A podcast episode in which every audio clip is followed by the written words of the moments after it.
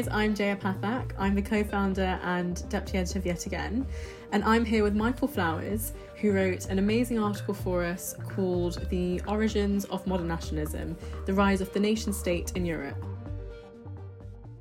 So, Michael, if you could let us know what your article was about. Certainly. So, essentially, it's exploring, as in the title, the origin, so where it originated from. So, the common misconception from a lot of people is that post 1945 Um, and pre 1945, the rise of nationalism and fascism. But it's much more deeper in that. It goes right back to post Napoleon. So it's that period of time when you've got the Holy Roman Empire, you've got Italy fragmented, and it's really about a time when people essentially came together. So you've got these various different groups of people from various cultures, social classes, and nationalism very much is a binder. It brings people together, and that's when you start to see the movement away from pure monarchies ruling different groups, and you start to see the rise of independent movements. So the Austro-Hungarian Empire by 1914, it's this weak state that's been slowly ripping itself apart from various groups of national identities, and ultimately the cause of World War One is from someone who wanted independence for their area, assassinating the Archduke, and so it explores how that occurred. So how do we get from the very early roots of nationalism up into the modern day? And it's about exploring as well about the groups who've actually not benefited from nationalism. So how do you get how do you deal with a situation, for example, of someone who doesn't fit into the national identity in France? So a Jewish person doesn't fit into the white Christian identity that the central mainland of France had. It doesn't fit into the German identity of a German language because Yiddish, although it's German, it's not a German specific language as they might consider. And so it's exploring essentially both the benefits of nationalism and how it can serve as something to unify people, but also the dark side and how actually it can lead to groups being oppressed. And so it's really exploring that alongside how we got the situation today with ultimately we're living in the world of the nation state still. And I think although a lot of people wouldn't say they live in a nationalistic state, all you really have to do is look around. You look at Germany and it's gone from multiple princely kingdoms into the modern state of Germany. You look at Italy, and it's gone from various city states into an Italian country. You look at the situation in Ukraine today, you've got pro Russian separatists who identify as Russians wanting to leave the Ukraine, who they don't consider themselves part of. And that's ultimately how you've got situations like Crimea. It's how you've got situations in the Middle East where you've got various groups vying for control. And so, very much the discourses of nationalism that exist today all stem from that period of European nationalism that's been almost exported to various groups during the colonization era. Yeah, that's wicked. Thank you so much. And for those of you who don't know, the writing process essentially is that myself and the editor Joe Collins, who also is a co-founder of Yet Again, um, arrange a meeting or a call with people who have abstract ideas, and we discuss it. And so this was the first idea Michael had, and I think it's really important to ask why did you decide to write about this? Because there are so many things you could write, in about. You're an incredibly smart person. What was it about this topic that you thought is so crucial to to understand why atrocity is still occurring? It's ultimately something both I studied at my masters, but also something I think is very relevant to me and a lot of people I know.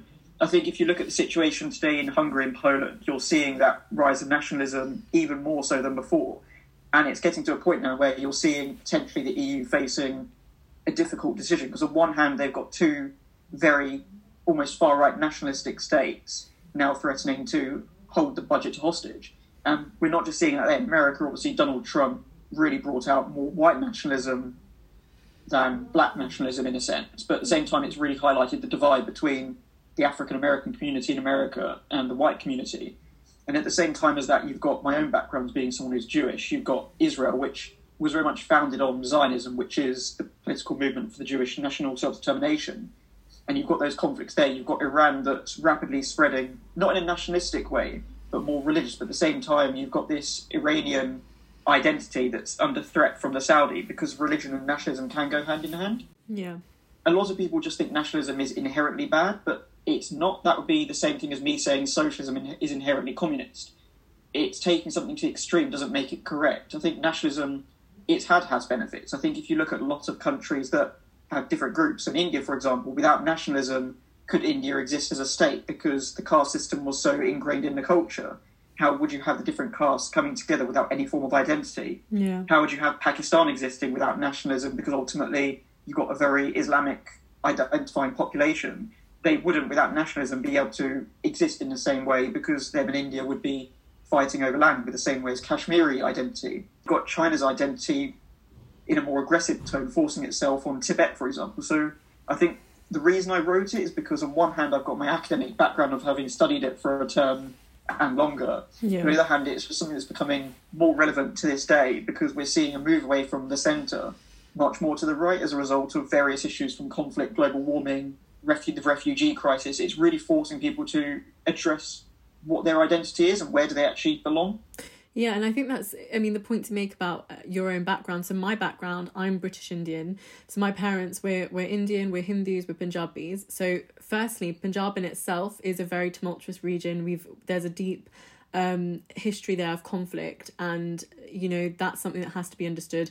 Then I am Hindu, and then I think about the BJP and what's going on in India, and we discuss the concept of nationalism and you know i think india in my opinion that's an example of where it's gone extreme. It's become um, a, a way for unfortunately the government in india to um, per, you know essentially persecute minorities in india. I mean my family there will discuss it. My friends you can ask anybody who is you know who's part of the indian diaspora and they will say um, for a lot of them what is going on. And i think that's something that we have to address. We have to understand where does nationalism sit in this topic of discussion because for a lot of people they don't understand um enough about it. And i think that means that they they don't always call it out. So for a lot of people you know i've i i know people who are like you know but jay is that really bad what's going on in india? And i'm like i mean we have to understand what what nationalism is where religion comes into play. The the way india has always been a diverse country full of so many religious backgrounds and beliefs and how those all complement each other. And then think about where nationalism is coming and where the BJP are coming in on. And that's why I don't support them. That's why I'm very critical of them because I think that a lot of what they are doing is inherently wrong, lacks morals, and it's quite evil for a lot of minorities there. However, um, I think it's important to understand what nationalism is because unless we have that understanding, we can't engage in discussion with people. You know, I can't talk to somebody who's a BJP supporter if if neither of us understand what nationalism is. And i can't say to them okay wait, i can't challenge them on on what their their beliefs are or whatever. And i think that's a really good point that you you mentioned. And then also about nationalism my parents moved to my dad was born in india moved to uganda in east africa. My mum was born in kenya. And they had to leave in the 60s uh, beginning of the 70s like a lot of indians and asians had to do um, of all different religions because Idi Amin came into power in Uganda and there was this, you know, sense of nationalism about what it is to be African, and you can't be Asian, you can't be African. And so when it's in your own history, you definitely feel like there's something that we have to learn. And that's why when you approached us and you were like, I want to write this article, I was so happy because not just because you know what you're talking about, but also I think that is a great way to bring these ideologies and these um concepts to the mainstream. You know, when we're discussing atrocity, we have to think about where we stand now and why the actions of like you said nation states now inadvertently and and quite directly will affect atrocities that may happen in the future or are happening at the moment. Um, and that refers again like you mentioned china what the ccp are doing to minorities in china tibet uyghurs. I mean that's something that's ongoing. And i think that we also have to recognize those those con those those aspects as well. You know i think a lot of people um will discuss this topic of okay well you know weren't a lot of the European Jews white? Well, this is the thing. Uh, as part of this German nationalism, a lot of them didn't, un- you know, Jewish people weren't considered white. They weren't considered part of the Aryan race, and that's why they were persecuted. And I think you you have to understand the development of Germany to uh, to appreciate the complexities of this topic. Um, and I think that that leads really nicely onto my next question, which is. Do you have any suggestions as to books or documentaries or movies or historians or academics, any type of resources that somebody could could go and look into to give them more understanding about this topic, about nationalism, and about the role that nationalism plays in in um atrocity. And you know i'll kick this off. I there's the book um i think it's called the Ho- holocaust. I can't remember the exact name but it's by laurence rees. It's quite a big book. It's brilliant. It's because it's a history of the holocaust and the first few chapters are specifically on the rise of nationalism in germany. And that gave me so much understanding as to how you know a party like the nazis could come into power because before that i was like how how could this happen and it was brilliant for that. So that's something that I recommend for anybody looking at nationalism from a Holocaust perspective. Michael, do you have any recommendations? So there are two authors which I definitely recommend. So one you've got is called Richard Evans, and he really goes deep into nationalism within Europe. So the key book for that I'd recommend is The Pursuit of Power, and that's Europe 1815 to 1914. So he really explores that Napoleonic era onwards about how nationalism morphed up until the First World War with the outbreak of various conflicts between people. And the other person I'd recommend is Timothy Baycroft, who has wrote a number of pieces, and he more explores the turn of the century, so the fin de siècle, as the French would call it. So it's looking at, at that very turn of the century, what was the situation like? Uh, it's things such as uh, social class systems, women's rights. You see a big change in Europe during that time.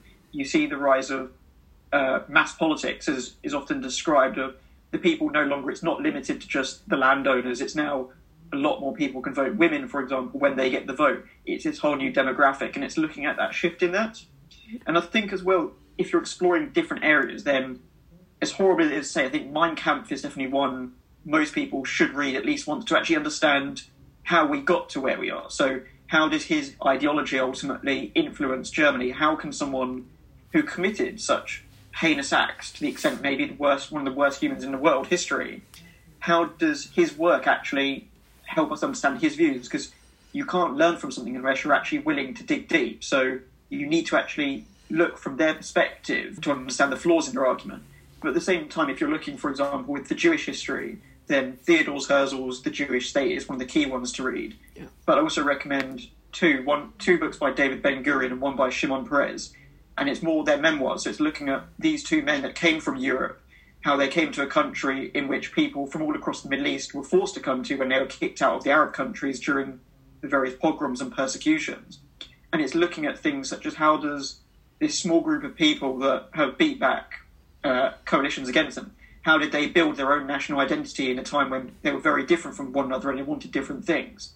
And so ultimately, it's looking at various books from where you your interest. So if you're looking at Germany, for example, there's a great one actually by um, I can't remember his first name, but it's by Abrams called Bismarck and the German Empire. So it's looking at how did the Germans go from those princely states into one of the ultimately one of the most powerful states in Europe, and history has shown Germany's consistently, even after wars, it bounces back. So how did we get from a country that was ultimately defeated by Napoleon quite in a humiliating fashion? How have they then become a country that's been involved in two world wars as a major power to Britain? How have we seen Germany divided between the East and West come together once again and now is very much the centre of the European Union as one of the key decision makers? So it's about choosing an avenue, I'd say. I would suggest reading the Evans book exploring Europe as a whole, but then finding your niche and actually exploring what interests you. So it could be your own background, it could be just a country that interests you, but it's finding what resonates with you so you can actually look into it more because nationalism itself it's too broad to explore as one specific thing. But even today, you can look at various things. If you want to look at national identity, Shamima Begum, for example, is a great example it's not the first generation, it's not the immigrants who, when they come to the country, often have difficulty. It's the second generation, it's the people that were born here but still don't feel like they fit in. It's someone, for example, with a lot of attacks that have happened across Europe and elsewhere. They've come over, they've brought up their children. It's the children that commit the acts because they don't feel like they're part of the community. Someone who's Turkish who came to Europe, for example, their parents have opened a shop, they've had a happy life, the children have grown up, but they, they're not that French identity. They don't feel it. Their religion isn't the same religion as the mass population, yeah. and they just feel marginalised. So for that, all you have to do is go look at documentaries happening now. Panorama is a great one for that, and it's ultimately trying to see how we can actually integrate communities. Because you look at London, it's great. It's cosmopolitan. It's almost fifty percent international people. Yeah. But at the same time, you look at a lot of the communities and they are ultimately segregating in certain areas. For example, North London, the Jewish community is centred you look at central London, you have Islamic communities centred, and people aren't diversifying. They're not moving around because they feel more comfortable with their own people. That's something that needs to change because otherwise you end up with people not fitting in and you yeah. end up with these issues. And so, really, it's those books, it's looking at what's happening now. It's not being afraid to look at media which may be more right wing or more left wing. Because ultimately, if you have that diverse platform you're reading, you will be more informed on both sides of the argument. Yeah. And that's an, a really good point to go on because I think that so uh, yet again that's exactly what we try and do. We try and encourage um obviously within reason. We don't want you know someone from the far left far right extreme you know mm. being you know racist or really awful. But i think that there are arguments you know away from the extreme. There are people who might identify as right wing or left wing. Um, and they they have their own opinions on this that we have to listen to. And like you said london i've grown up in london my whole life and london is an exceptionally diverse city um is what i love so much about it. And i think that you have to understand again like what is the concept of identity? It's like you said it's often the second generation the third generation the generations afterwards who feel like they have the, they don't know where they belong. And i you know i'm really fortunate in that i have been brought up in a way that you know i feel as east african as i do indian as i do british as i do hindu you know what i mean? As i do punjabi. But i know that's not the sense for a lot of people um, and like you said, you know, why is it that you have people who come over to France who who live there, who are minority people, but then go on to commit, um, you know, crimes down the line? As an example, you might have some some issues like that. And I think this, you know, I did a really interesting module about this at university. A lot of it is to do with assimilation, but also isolation and loneliness and what is the national identity what can we do as a society to make sure people feel like they can practice their own um, beliefs or the things that make them different, but also feel like they are as British, as French, as German, as anybody else living in the country.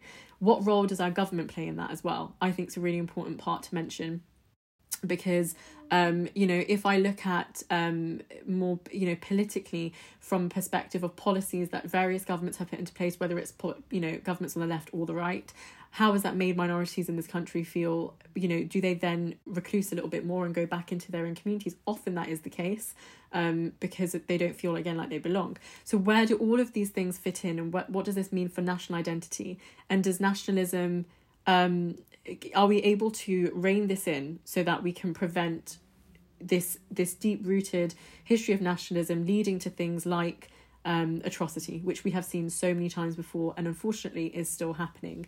So, Michael's piece is absolutely brilliant. I'm not just saying that because I know Michael really well, but also because Michael has a really unique understanding, obviously, from his studies about what's going on, and he looks at it from a very um, apolitical stance. You know, he's not looking at it from I'm on the right, I'm on the left, I'm Jewish, I'm British.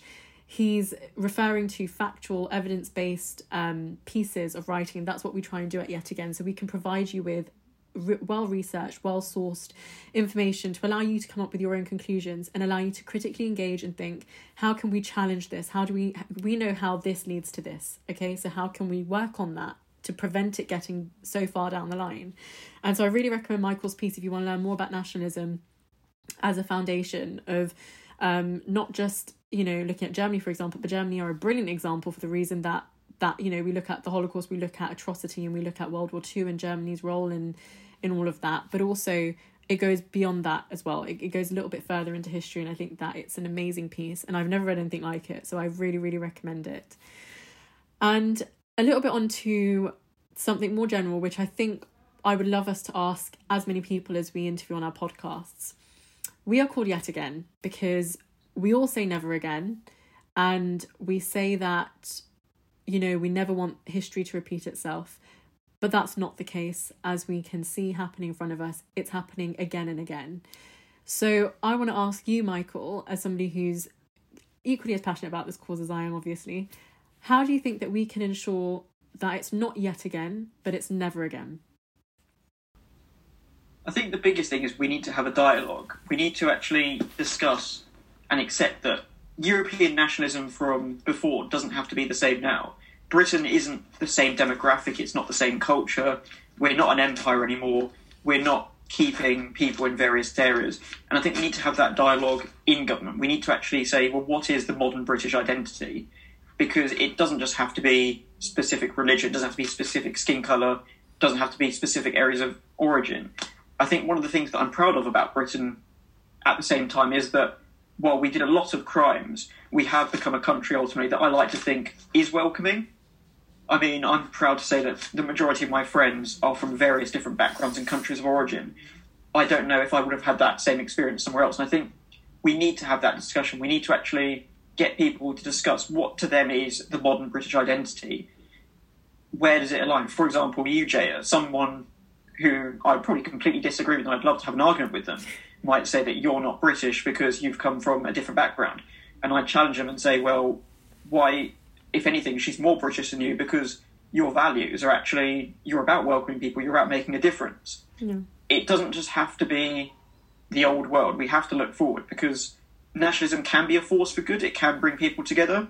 The Arab Israeli conflict, for example, the only way that's going to be solved is through nationalism because we need to understand that there's two different national identities in play. We can't just look at the world before, we have to look forward. We have to look with Kashmir, for example, how can we solve that when there's different national identities at play? We have to look at the Uyghurs as this distinct national group who are being oppressed under Chinese expansionism. We have to look at how we got to where we are today from the past, and we have to accept that there's a lot of problems with nationalism, but it doesn't have to stay that way. It's the same way that Marxism, for example, a lot of people will look at it and think of the memories of Stalin and everything that's happened under him, the millions of deaths. But it doesn't have to stay that way. Socialism can evolve. It can be something that's looking after people more. So we need to actually just ultimately evaluate where it's gone wrong, what can we do to improve it, and ultimately bring that dialogue on what is nationalism today and what does it mean to me specifically.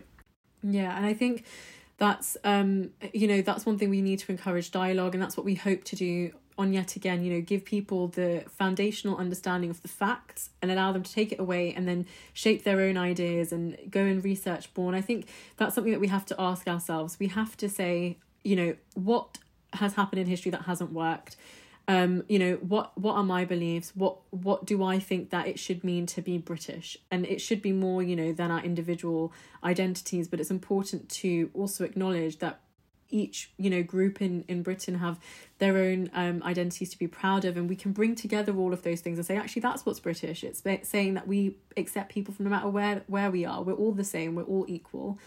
And i think that you know everyone's going to have a different experience of it i i have you know i'm really fortunate in that yeah i have experienced racism i have experienced discrimination like that before, but it's no, nowhere near to the extent I know some of my friends have or some of my family have. When my parents moved here, they were part of the generation um, who had a lot of, it was when the EDL were huge and they had a lot of racism coming from that end. So we, you know, listen to people. If people say, "Well, I don't think Britain is that welcoming. I don't think this." That's you know, let's talk. Let's let's see. Right, what is going wrong? Why is Britain not the way it should be? You know, a lot of people come and choose to to come to Britain because it do, you know it does seem like that that land of equality and that land of acceptance and that's why we have such a diverse community here so what is going wrong and and how can we challenge that and how can we make sure that we all play our part in preventing atrocities from occurring and groups from being persecuted against you know on such a level which is happening now so that was great. Thank you so much, Michael. And like I said, if you guys are really interested in reading this bit about nationalism, it's on our website, which is yetagainuk.com. Um, and we also have social media, it's at yetagainuk. And it would be amazing to, to see what you guys think as well because it is really truly an amazing piece and we are so proud of it. So thank you, Michael, for joining us and for writing for us. Thank you very much, Jeff.